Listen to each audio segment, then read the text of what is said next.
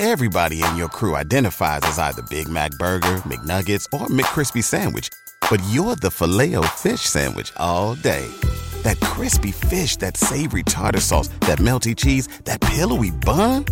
Yeah, you get it every time. And if you love the filet of fish, right now you can catch two of the classics you love for just $6. Limited time only. Price and participation may vary. Cannot be combined with any other offer. Single item at regular price. Ba da ba ba ba. Hello, everyone, and welcome to Blogging Theology. Today, I'm delighted to talk to Dr. Aaron Singer. You're most welcome, sir. Thanks so much for having me. I'm really looking forward to this conversation. Me too. For those who don't know, Aaron is a social and intellectual historian of the modern Middle East and Islam. He received a BA from the University of Pennsylvania, his MPhil from St. Anthony College, University of Oxford, and his PhD from Princeton's Department of Near Eastern Studies. He's currently an assistant professor of Middle East history at the University of Wisconsin Madison. And as a historian of the modern Middle East, he has a research focus on 20th century Islamic movements and states. And he's the author of the recently published book entitled In the Shade of the Sunnah Salafi Piety in the 20th Century Middle East. And this is published by the University of California Press.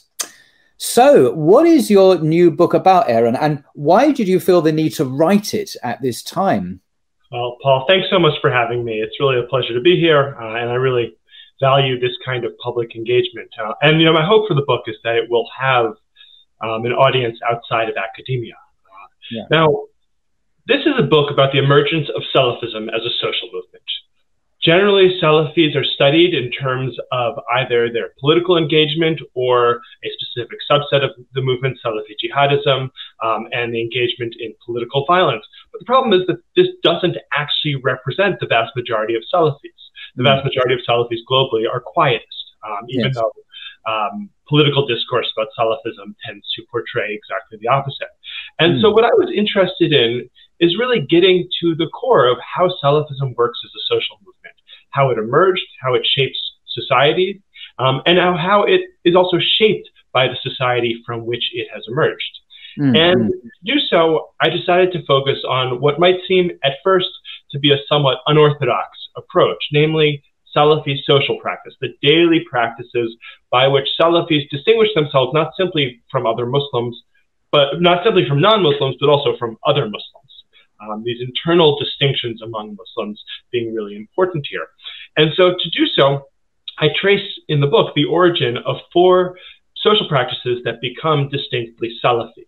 One of which is praying in shoes, which was essentially revived by Salafis in the mid 1940s, though it had significant precedent in early Islamic history. Um, a second is a fist length beard combined with a trim mustache, a third is observance of the prohibition against letting one's robes hang down, namely isbal. And finally, separation of men and women um, to respond to the threat of gender mixing or ikhtilat al-jinsayn. Um, and I basically show in the book, A, when these practices emerge, and B, how they emerge. Uh, mm. And the when and the how are really interesting for understanding Salafism because Salafis are often depicted as being rather humorless and literalist interpreters of the Islamic tradition. Um, that there's this assumption that Salafis go to the Quran and Sunnah, and then tada, they, the position is fully formed. Now, mm. this is simply not true. Uh, mm. And what I show in the book is that over the course of the period between roughly 1930, the 1930s and 1980s, Salafis come to articulate these distinct practices, but that at the beginning of this period, they had not yet articulated these distinct practices. That engage direct engagement with the Quran and the Sunnah. If we're going to call it literalism, then we need to acknowledge that literalism is actually an interpretive approach that has many potential manifestations, and that Salafism represents one outcome of that, or one potential outcome of that. Mm. Uh, now, the, se- the second reason I came to study Salafism is because I was, in some sense, frustrated by somewhat unidimensional depictions of them, that Salafis were understood essentially to be religious automatons.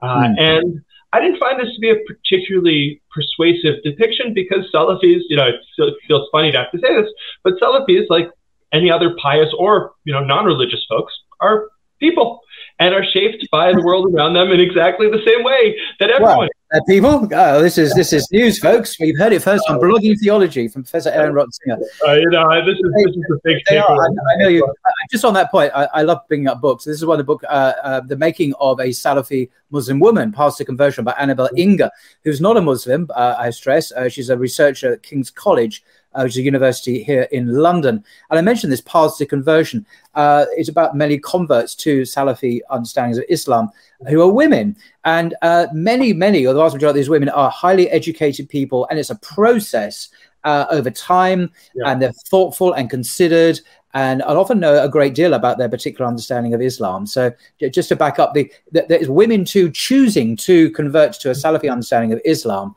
So just to uh, give a more dimensional perspective to what you're saying. Yeah. Yeah, absolutely. And you know, the go- the goal here then was to show not simply when Salafi ideas of, and conceptions of particular social practices emerged, but how they emerged and how they were shaped by competing ideological influences.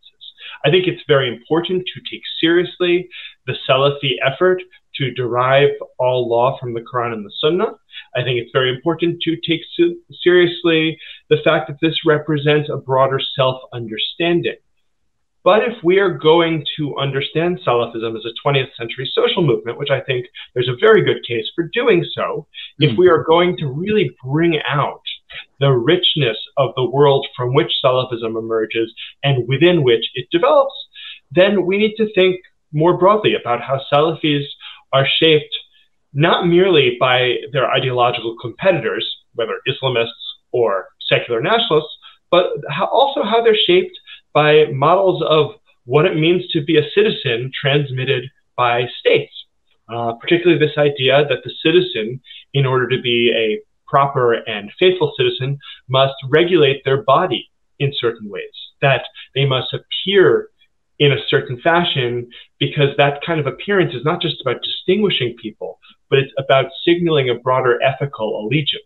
Um, and so that's what I went looking for. I wanted to explain how Salafism works as a project in a manner that would be both recognizable to those who identify as Salafi themselves, but also a conversation that academics could have um, about mm. how this movement works and how it has developed. Because the only way we are going to understand these questions is essentially pushing past these platitudes. Mm. I think, uh, uh, yeah, absolutely. It sounds a very worthwhile project. Just to give a very brief uh, paragraph uh, from uh, an article by Abu Khadija. He's a leading Salafi writer and teacher in the UK. And he, he, he's written an article which one can read online called What is a Salafi? Uh, and it has many, many paragraphs to it. But I was going to read a few brief sentences from the very start. And he says, and this is a self definition of a leading Salafi uh, in the UK. To be a Salafi, he writes, means adhering to the creed, methodology, and the way of life of the Salaf, the pious predecessors. These are the, like the disciples of Jesus, if you like, uh, in Christian. Uh, although they're not quite.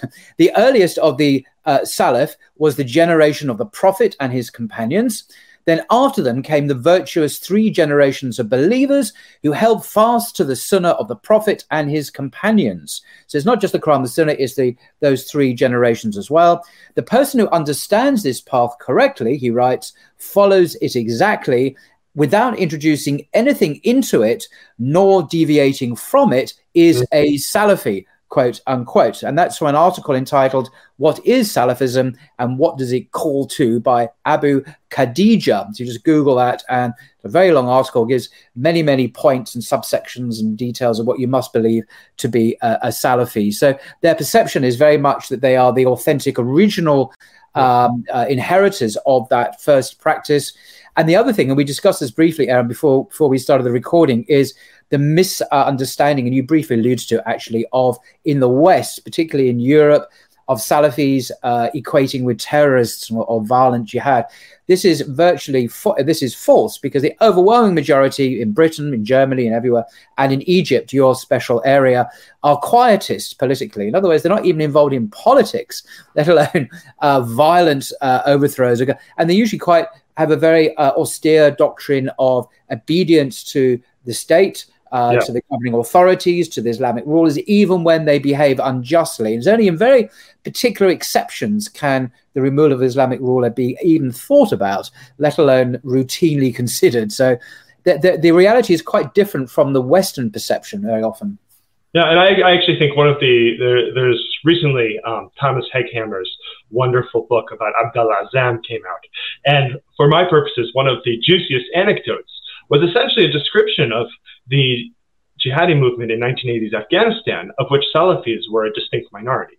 Um, and the basic gist of the story that Hegghammer was telling vis-a-vis Salafis was that essentially these que- these theological and legal disagreements that Salafis had with non-Salafis, um, based on both neo-Hanbali theology and a particular approach to emphasizing the first three generations of the Muslim community, actually mm. got them in some social hot water in 1980s mm. Afghanistan because they were a minority within that broader majority.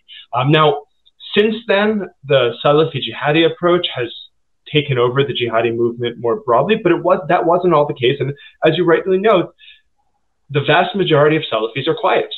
Um, and so, it, in some sense, it's a very strange uh, reversal that the, mm. the minority of Salafis who are Salafi jihadis end up being represented as the majority um, of the group. Um, I, I, do want to come back to that uh, self definition by Abu Khadija. Mm, please do. Um, because I think it's actually very, really brings out something fundamental about how Salafis see their project. Namely, mm. that this is a project of reproducing, of intense fidelity to the model of the Salaf, of the mm. first three generations of the pious ancestors. Yeah. And of not deviating from it, of not embracing any form of bid'ah, of innovation. And I, I think that in terms of how I, I think there's good reason to think that Salafis understand themselves in exactly this way. Uh, that mm. this is a self understanding that is sincere. Um, it is backed up by serious textual study, um, an intensive project of textual reconstruction of the seventh century um, in order to best approximate the way that Muslims lived during this early period. But here's the thing, right? Hmm.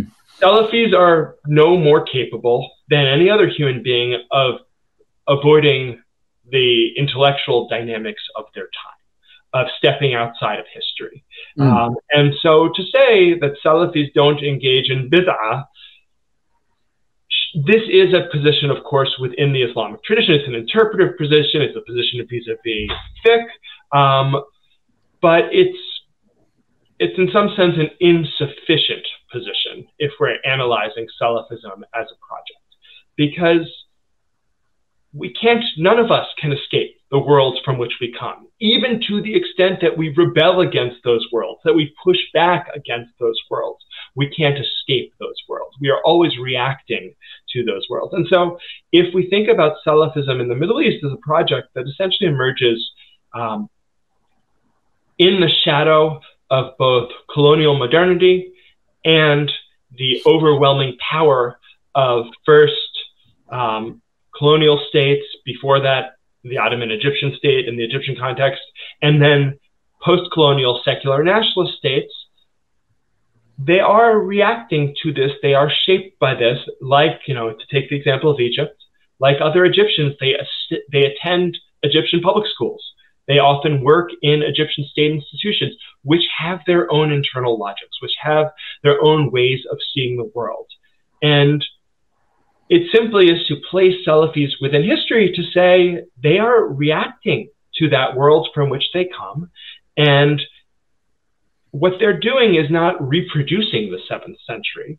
Mm. What they're doing is not sidestepping the inevitable reality that one is necessarily shaped by the changes of history, whether one likes it or not. Um, but rather, what they're doing is engaging in an active reconstruction of the seventh century in order to mount a particular project in the 20th and 21st centuries. And mm. to give you an example of how a term that is very old can have new meaning, um, and this is really something I focus on in chapter two of my book, the concept of Tawheed, right? This is about as basic an Islamic concept as there is. Hmm. The concept that we can trace back to the earliest of Islamic history. It is a concept that within the theological tradition, uh, particularly figures such as Ibn Taymiyyah, um, is, not, is very clearly not simply about belief, but also about practice. As Cole Bunzel has pointed out, this is not a question of monotheism, this is a question of monolatry, of orienting all of one's actions towards the worship of one God. So we see Salafis in the 20th century saying we are proponents of Tawheed. We live by Tawheed. Yes. The question is, what does that mean?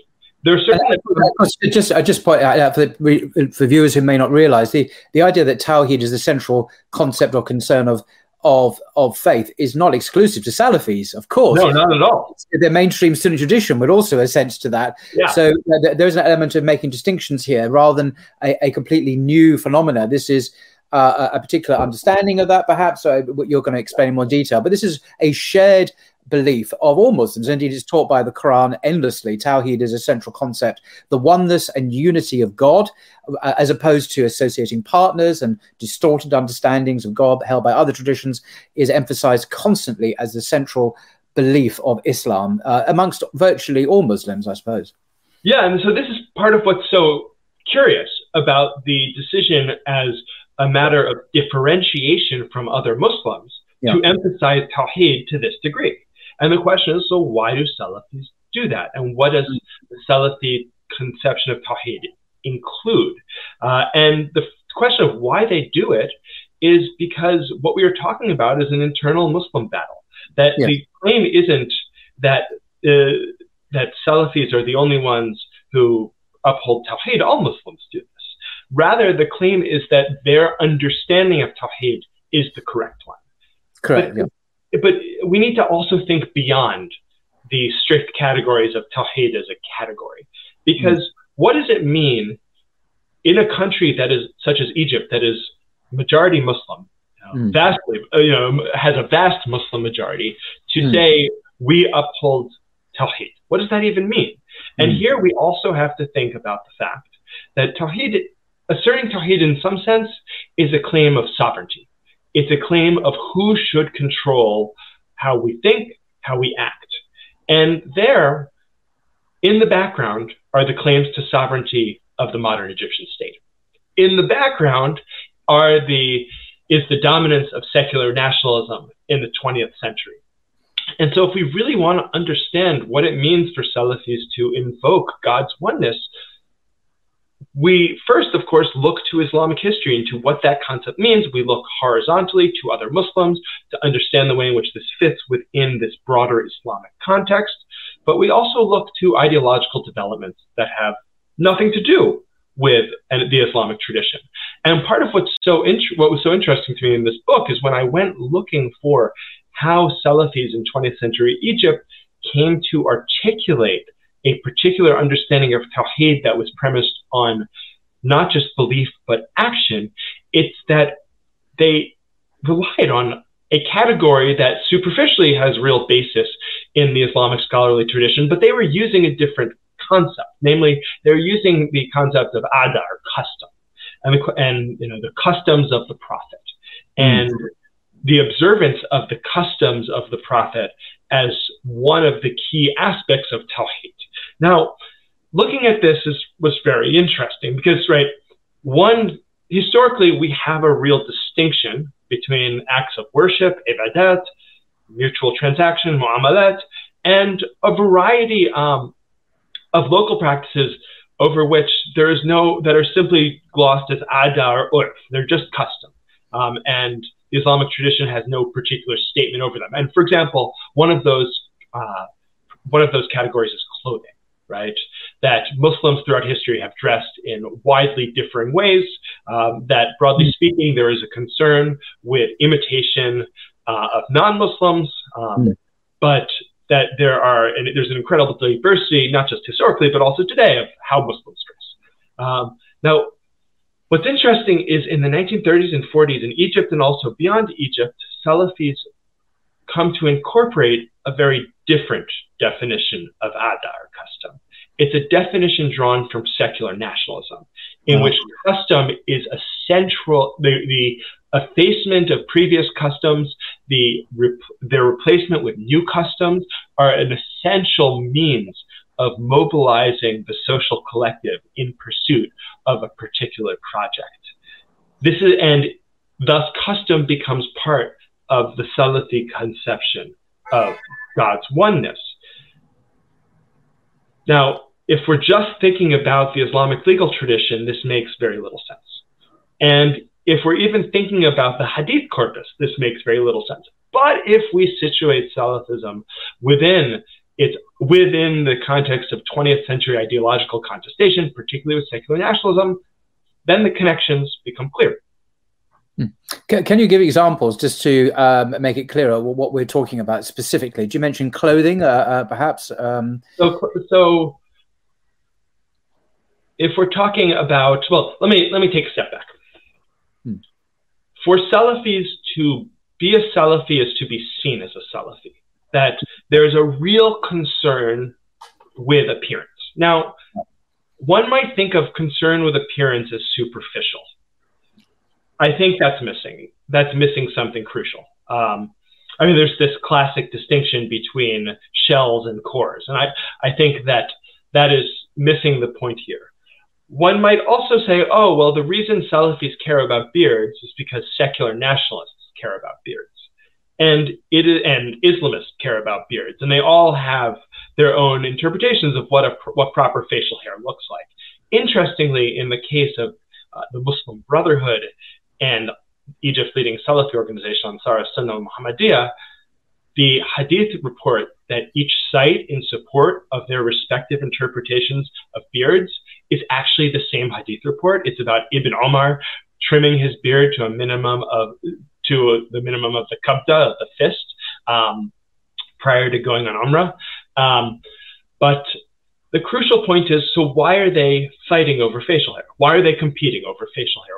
Uh, why do people care about facial hair? And it's certainly the case that if we look at Islamic history, facial hair is a key site for masculinity generally and religious masculinity in particular. Um, and it's also sort of imitating. Of course, there's a great uh, passion to imitate the prophet, his life, his even down to uh, you know the, the, uh, the, minute details of behavior and hygiene and so on, uh, appearance, uh, beard. Uh, there, there is this desire to emulate the most. you know, the most extraordinary man who ever lived, and indeed, the, the God says so in the Quran that we should yeah. him as a perfect example. So, there's an understandable motivation to to do that if one is uh, very committed to uh, Islam to imitate the Prophet. Indeed, that's Absolutely. the point of the religion to some extent. Yeah. yeah. And so this is so there is this goal of imitating the Prophet. Mm. But essentially, all of these legal debates over how long a beard should be are more or less theoretical debates. We don't find scholars in the pre modern period engaged in furious argumentation of whether the beard is a minimum of a fist or not. We, you know, there's this wonderful debate in the mid 1990s between Abdelaziz bin Baz and Muhammad Nasr ad-Din al-Albani, two heavyweights of the Salafism movement, on exactly this topic. And the question is, so why is everyone so concerned with beards? Uh, not the argument isn't that beards are novel, but what is it about the 20th century that leads Salafis and, for that matter, non-Salafis to argue over beards? And the answer is, and this comes back to your point about this commitment to emulating the Prophet Muhammad.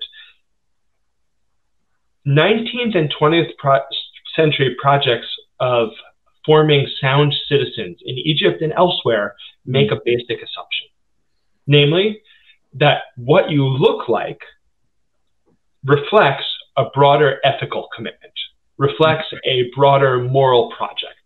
Mm. And so there in that context, it's not the not that the that a beard acquires significance at all, but rather it takes on a new significance. It takes on an expanded significance of representing one's commitment to emulating the Prophet Muhammad.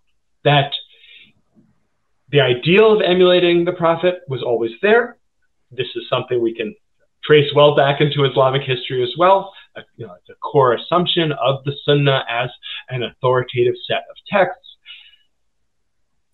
But the question is, why does it become then a site of contestation?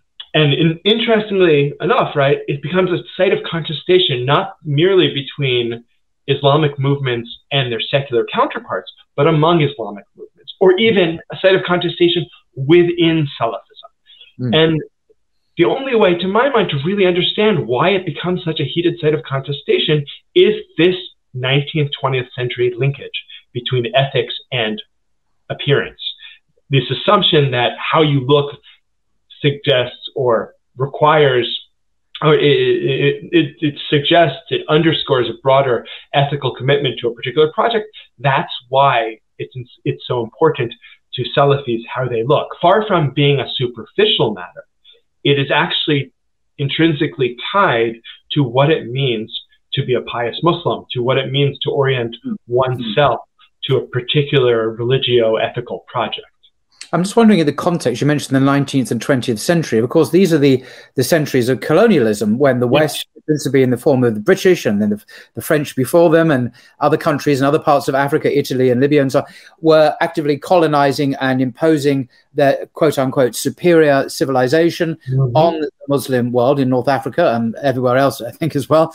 Um, and so the, the idea of a Muslim identity in the face of such hegemony, military, cultural, political hegemony might then become an issue because do we emulate the clean shaven Europeans uh, who, dress in a certain way with their with their trousers and their suits or their armor, whatever? Or do we emulate another model, uh, the model of the Prophet? So I'm wondering how much that contested definition of what it is just to be in the modern world in North Africa uh, fed into these debates in terms of the the context. Yeah. Well, I think it. I think the colonial period is central for understanding the emergence of Salafism because, chronologically speaking, that's when Salafism as a movement emerges. Um, and it's absolutely the case that one has also these crossovers between colonial elites and in their fashion styles and local Egyptians or you know local folks elsewhere. Mm. I think in some sense what is striking about the story of social practice in Salafism is that these debates don't, for the most part, break out until the post colonial period. Mm-hmm. Um, and I have a few ideas as to why this is. If we think about the colonial period, the binaries, the dividing line is pretty clear, right? You have Muslims and non Muslims. You have foreign occupiers who are not Muslim, who are Christian, who are supporting also not just colonizing, but are enabling a broader Christian proselytization missionary project, um, primarily Protestant, but also Catholic.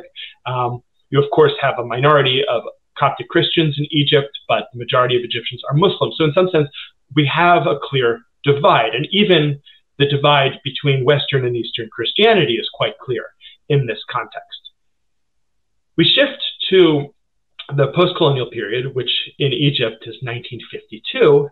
And suddenly there's a new challenge, right? Because historically, you know, in the colonial context, appeals to Islamic piety as a bulwark against colonial um, influence, as a means of signaling one's identity as a Muslim, is a relatively straightforward affair uh, because it's not resembling, it's taking on one model, and it's not resembling the foreign occupiers. The challenge in the post colonial period is that suddenly the vast majority of the folks who are competing to claim a mantle of authenticity, for some religiously based authenticity, for others not, um, are, are almost all Muslims. And so, therefore, there needs to be a process of self differentiation among Muslims. And this is the context, right, in which this appeal to Tawheed takes on its particular valence. There needs to be a way for some Islamic movements to distinguish themselves from other Islamic movements. Uh, now, part of what's so fascinating about this move, and then about the sources that are cited in, from the Hadith corpus that are cited in support of this move, is that the question of social distinction is very much one that was present in 7th century Arabia as well. Right? This is we have many of these citations for bodily practice are premised on distinguishing Muslims from non-Muslims. Um, yes. Jews, Christians, Zoroastrians, etc. Um, well, one, one, of the examples uh, uh, you mentioned in your book is uh, the, the, the idea of, of, the Salafis emphasizing not wearing one's clothes or one's robes uh, beneath uh, the cover of the ankles. Yeah, um, and and of course this is uh, um, found in many authentic hadith, which forbid wearing one's clothes below the ankles. Bukhari, for example, and it's interesting in looking. I refresh my memory looking at some of these hadiths again today. Um, sometimes the reasons are given in Sahih Hadith. There's one particular Sahih Hadith which where the prophet says uh, obviously not to do this practice because it is a kind of showing off. Yeah. And so it's, it's, not just uh, let us look different from the others, the non-believers, but also that it, it, it, symbolizes a, a, spiritually negative practice, i.e., hubris or showing off or pride. And so there's a sense that the, these clothes signify um, a, a, negative spiritual spiritual practice or disposition of the heart, and that's why it was uh, prohibited for Muslims. And and Salafis having this uh, need to go back to the original practice, and not just uh, Salafis, by the way. Uh, it the uh, there's Deobandis. Uh, yeah. many of these Salaf, Salafi tropes that you mentioned in your book are actually not exclusive to Salafis. Uh, I was speaking to a Hanafi scholar here in the UK earlier, and he, he mentioned the Deobandis. Now, these are missionary movements, particularly the Tablighi Jamaat. Yeah. Uh, actually, uh, these are not Salafis, of course. These are uh, Hanafi, well, the Hanafi uh, people, but uh, they also had these same uh, uh, uh, emphasis on, dressing a certain way with a beard in a certain way. So it, so it seems to be not just an exclusive Salafi practice, but uh, is found in at least one other huge, in fact, is arguably the largest missionary Islamic movement in the world. That they also had this concern, uh, it would seem. Yeah, yeah, and part of what's interesting is actually one of the things one finds is a translation of the Deobandi texts from Urdu into Arabic in Saudi Arabia in the 70s and 80s, particularly in the debate over the beard. Mm. Um, what I what I would say is, in some sense, it is certainly Isbal is a really interesting case because one does have this other value to it of um, not communicating arrogance. Um, and but part but here again, this is what gets so what's so striking about Salafism is, and this underscores this concern with visibility, this profound concern with visibility, is mm. that in the madhab tradition, there is essentially there is an acceptance of this as a principle, this concern that isbal signifies something that is really improper um, and un-Muslim, and so therefore one should observe the prohibition, mm-hmm. but also an acknowledgement that sometimes that long robes don't have to necessarily communicate arrogance. Right. That there are scenarios in which long robes are just long robes. That yeah. they, that it's nothing more than a piece of cloth. Yeah, I can see that. I can see that. If you take the inner meaning of this practice uh, and retain that, so we mustn't be arrogant. We mustn't wear clothes where we show off. Uh, yeah. And if the cultural reference is no longer there, as it was in the seventh century, I could see how one could argue that. Uh, yeah. I can see that Salafis who have a, a very a more literal understanding of imitating the Prophet precisely as he was uh, would, would perhaps acknowledge that, but still say we're going to follow the prophet's example because he's the prophet. We're going to we're going to be like him. So it might even transcend just the meaning of that, but also uh, uh, the, the the actual clothing itself. But, but so here's here's what was so fascinating to me about tracing these practices because one has a trajectory of practices where Salafis adopt a variety of practices, and in doing so, this not only entrench a particular project of emulating the prophet, but also entrench themselves in their societies. Mm. But then there's a practice that essentially drops off, namely praying in shoes, which is a practice that yeah. has clear basis in the hadith yeah. corpus of not, of not simply someone such as Ibn Omar doing it, which is our, cite, our main citation for the beard, but of the Prophet Muhammad himself doing it. Mm. We know historically that praying in shoes drops off within the first few hundred years of Islamic history as part of the broader transition of the Islamic project to becoming an urban um, one in which there was a concern of essentially dirtying very nice mosque carpets. So we know that with the exception of the Hanbali school, praying in shoes drops off. And then Ansar Sunnah in the 40s and 50s revive it. Um, and for about 15 years, they argue that this is a really central pro- project, that this is crucial to emulating Muhammad and so forth. Then Abdel Nasser comes to power. And mm. having spent the time to read every single page of every single issue of Ansar Sunnah's publications from really 1930 to 1990, 1936 to 1995, yes. what was very striking was that up until basically 1989, they didn't talk about praying in shoes. Mm-hmm. It totally dropped off the agenda. Mm. Um, and there's a very easy explanation for that in the 50s, namely that under a brutal, authoritarian, secular nationalist ruler, you don't want to do anything that will draw attention to you. Um, and so beards are dangerous there, and praying in shoes is dangerous there too. Mm. But what's striking is that when the debate comes back, and again, in the 40s and 50s, it is depicted by leading members of Ansar Sunnah as being essential to what it means to emulate Muhammad.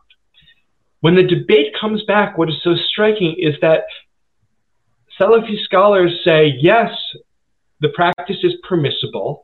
Some argue that it is mustahab, that it's praiseworthy, but no one is arguing that it's required anymore. Mm, mm. And instead, they're actually coming up with a variety of what are essentially extra textual justifications, which anyone versed in the madhab tradition is much more familiar with. But for Salafis, everything has to be based on the Quran and Sunnah.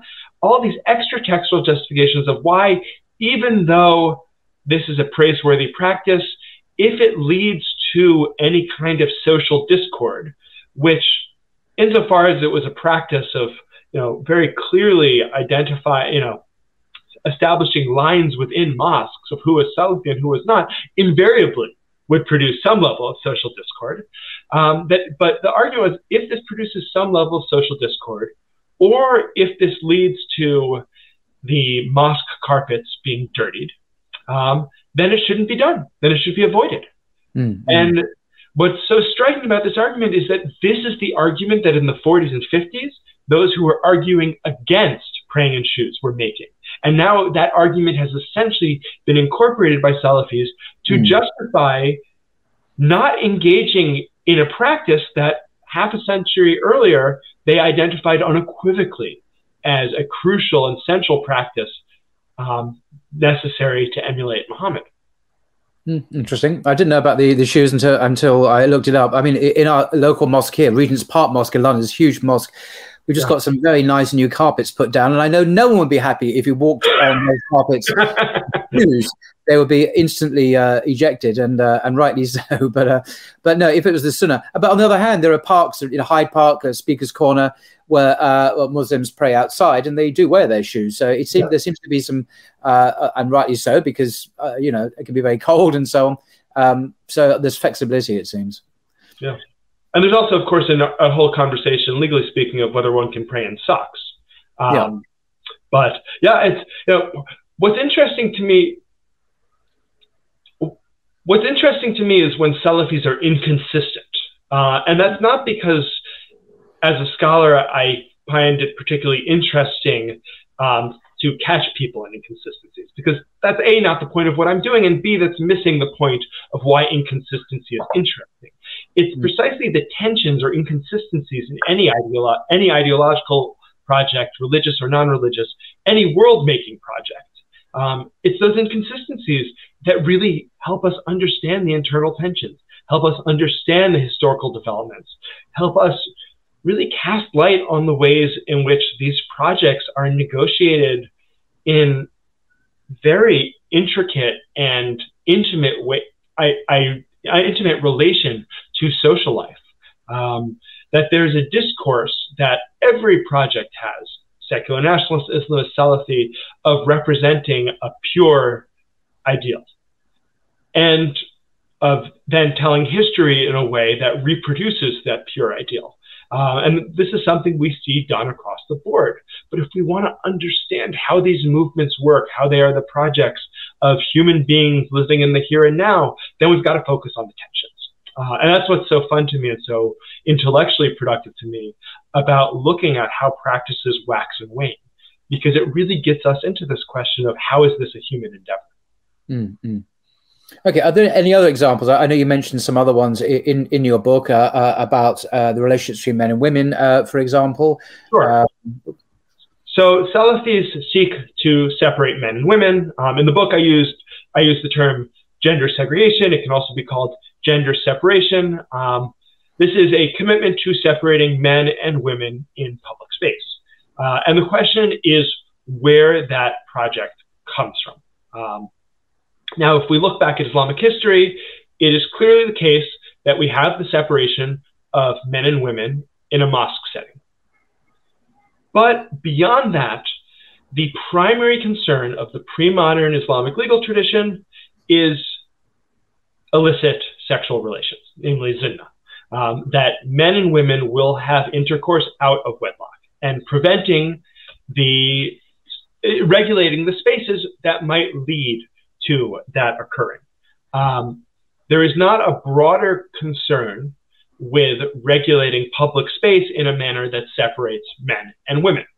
Um, so the question then becomes where that project comes from. And indeed, I actually, when I was writing my first book about the rise of the Islamic revival in 1970s Egypt, and I came across the term gender mixing, ikhtilat al-jinsayn, and I saw Salafis arguing strongly against it, I thought to myself, huh, where does that come from? You know, maybe Salafis have been doing this for a long time. And I then trace back to the 20s and 30s and find nothing of the sort. And indeed find that up until really the 19, through the 1960s, the primary argument that Salafis were making about female modesty was an individual centered concept. That the idea that women should dress themselves modestly, that they should act modestly. Mm. Um, for that matter, also that men should act modestly. Um, and this is most notably present in two key texts from this period. Um, one of them by Muhammad Nasr ad-Din al-Albani, and the other by Ni'mat Sidki, um, a leading female Egyptian Salafi, um, who was very high up in Ansar as-Sunnah Muhammadiyah. And what was so interesting here is that Asidki wrote a book that was actually originally serialized in Ansar as-Sunnah's magazine. Um, it was called At-Tabarruj, or flaunting. Um, it refers to the Quranic prohibition against flaunting. And then it was published as a book in as a pamphlet in the early 70s. So we have this whole discourse of tabarruj, which Al-Albani subscribes to, which Sidki subscribes to, which is about individual female conduct. Over the course of the 1970s, Salafis, not merely in Egypt, but also in areas as varied as Yemen, Kuwait, Saudi Arabia, come to subscribe to an understanding of tabarruj that identifies it with separated with a prohibition against gender mixing. So what does tabarruj mean again? So if you just repeat it. It's yeah, the idea of women flaunting. Flaunting. Okay. And it's, it's women, not, not men. So it's just exclusively it's exclusively connected to women flaunting, you're saying, rather yeah. than men. Uh-huh. Correct, okay. correct. Okay. Um, and so in the late 70s, Ibn Baz, who at this point actually is writing in Ansar Sunnah's magazine, At Tawheed, so can I, I, I, don't, I, I promised the last time I did, just in case the viewers don't know, uh, Ibn uh, bin Baz was a Saudi Arabian Islamic scholar. He was also the Grand Mufti of Saudi Arabia um, until his death in 1999. So this is not just some random scholar. Yeah. He, he's the, the top guy in Saudi Arabia and the leader of the Salafi uh, understanding, if you like, for some years from 1993 till 1999. Just so I get that on yeah. record. Yeah, so Ibn Baz is a huge figure within yeah. the Salafi movement. Uh, if we're talking about the big three of 20th century Salafism, we're talking about Ibn Baz, Ibn al-Uthaymin, also a Saudi scholar, and Muhammad Nasr ad-Din al-Albani, okay. originally Albanian, who kind of emigrated, a perpetual emigre yeah. uh, from Damascus to Jordan to Saudi Arabia, back from Saudi Arabia, and so forth. Um, so Ibn Baz, in the pages of Ansar Sunnah's journal, takes the position that gender mixing is forbidden by Islam. Mm. But what's so interesting is how he takes that position, which reveals something about Salafism intellectual knowledge. Because there are, of course, plenty of precedents from the previous two decades in Saudi Arabia of how to argue against gender mixing. Uh, and we see this in the work of Muhammad bin Ibrahim, really the doyen of the Saudi religious establishment, um, even more powerful than Ibn Baz in his day, uh, who dies in 1969. And Muhammad bin Ibrahim makes the argument that this leads, this is a classic case of damming the pretexts of sin. That it's not that women and men being in the same place is forbidden on its own, but the problem is what it invariably leads to. Um, it there invariably leads to for, to sex outside of marriage, to zina, and therefore it's forbidden. And this is a pretty standard madhab-based argument against um, men and women being in the same space. But Ibn Baz, as a Salafi, can't make this argument, or it's harder for him to make this argument because the Salafi interpretive approach argues that everything is coming from the Quran and the Sunnah. So therefore, one needs proof texts from the Quran and the Sunnah.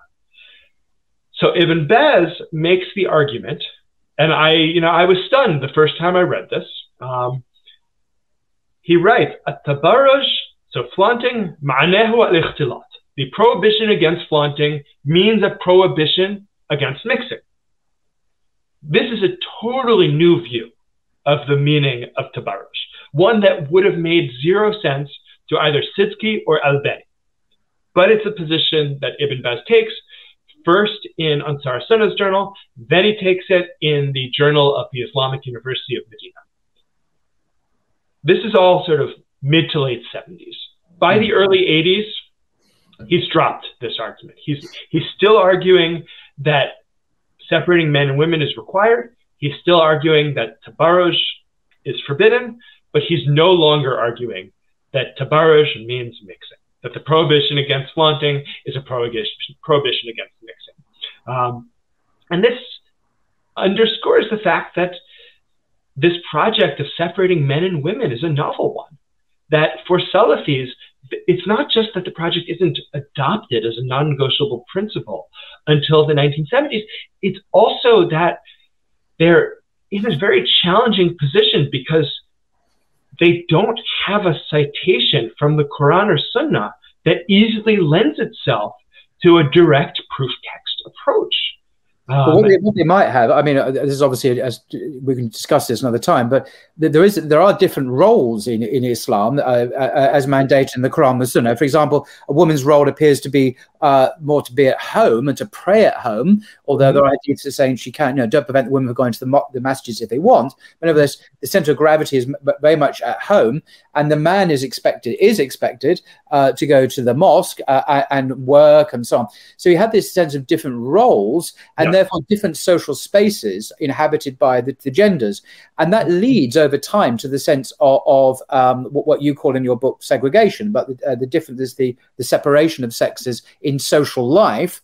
Um, so there's not as if there's an explicit command, uh, absolutely, but nevertheless, there's the logic of it leading to that position uh, over time, uh, uh, and they developed over time upon reflection on the Quran and the Sunnah and the implications of that for social relations.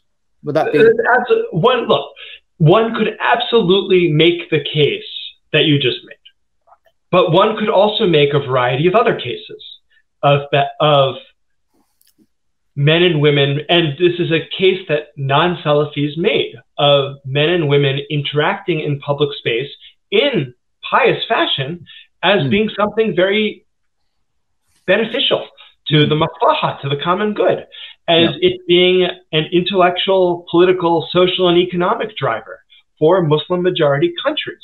Mm. Now, what's re- so it's not that gender separation or segregation is unthinkable in terms of the Islamic tradition. I mean, particularly we have this association from at least the ninth century on um, of female sexuality with the concern with fitna. Uh, and this is work that Marion Katz has done um, really fascinating scholarship. But there's still a leap there because what this is doing here is not simply saying that the question of zina can be regulated by expectations of individual conduct.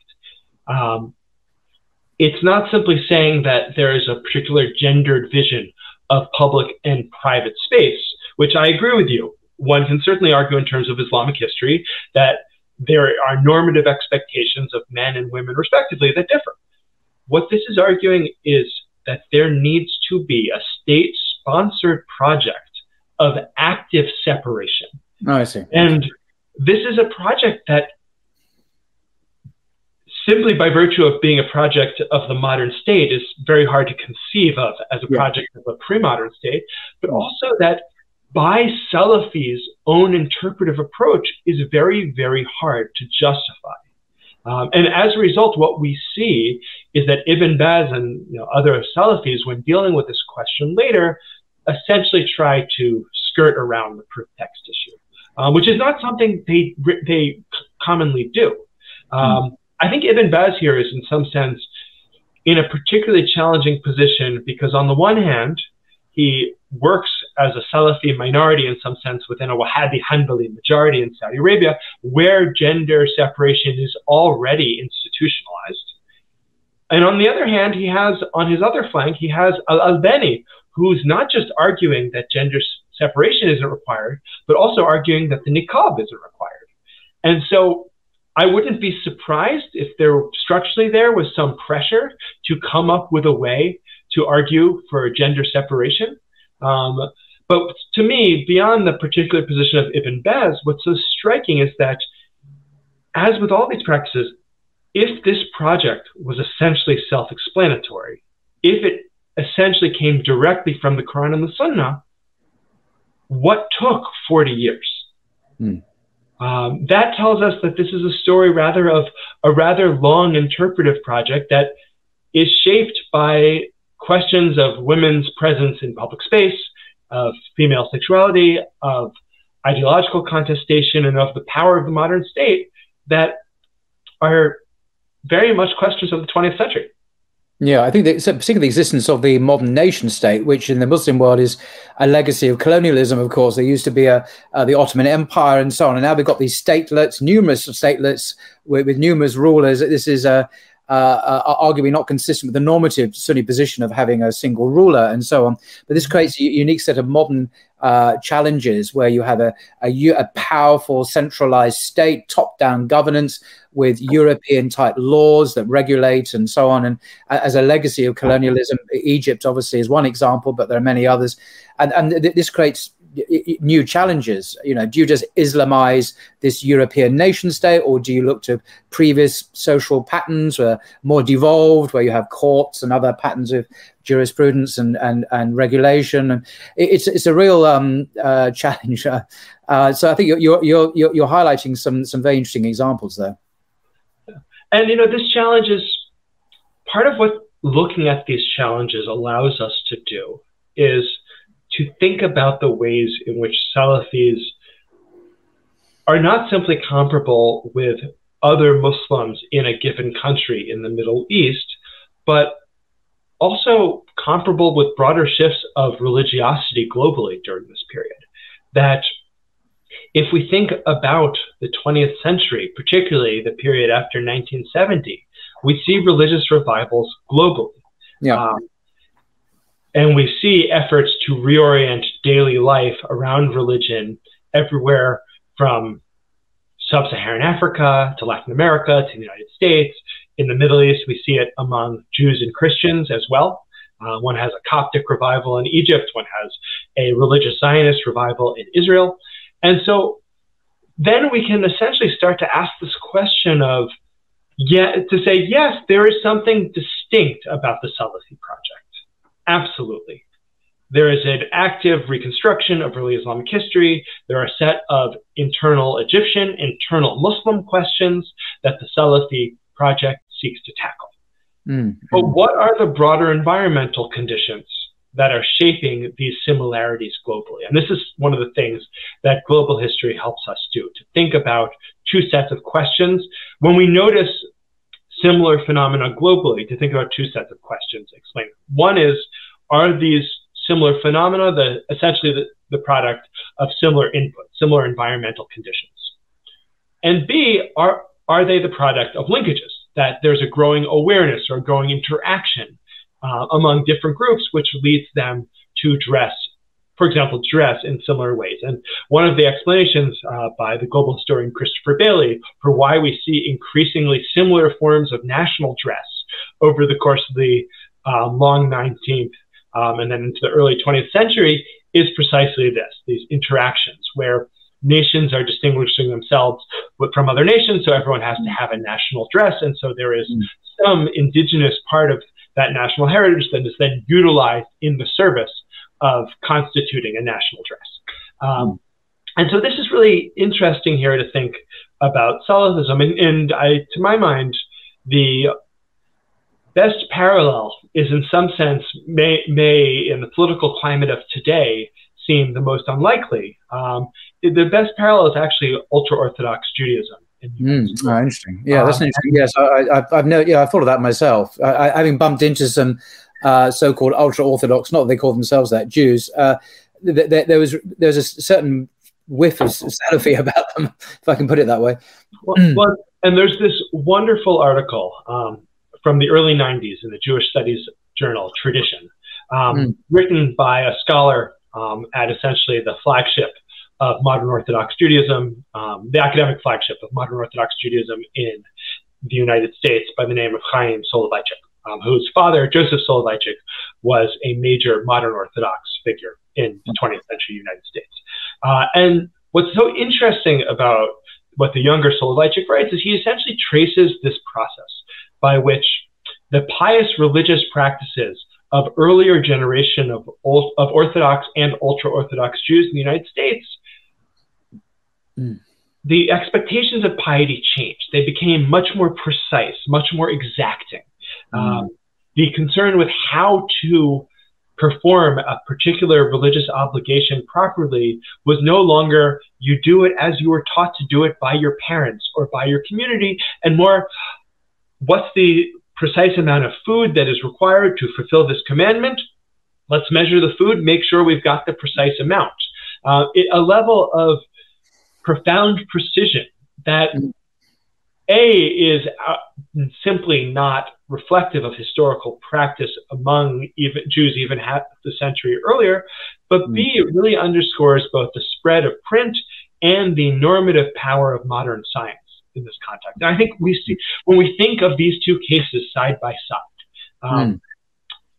the similarity between the two in terms of this focus on text and precision, uh, the spread of print in this context, the broader cultural shift in which pious individuals of a certain time look back at their parents and grandparents' generation and say, looking back at how they observed religion, they were lax.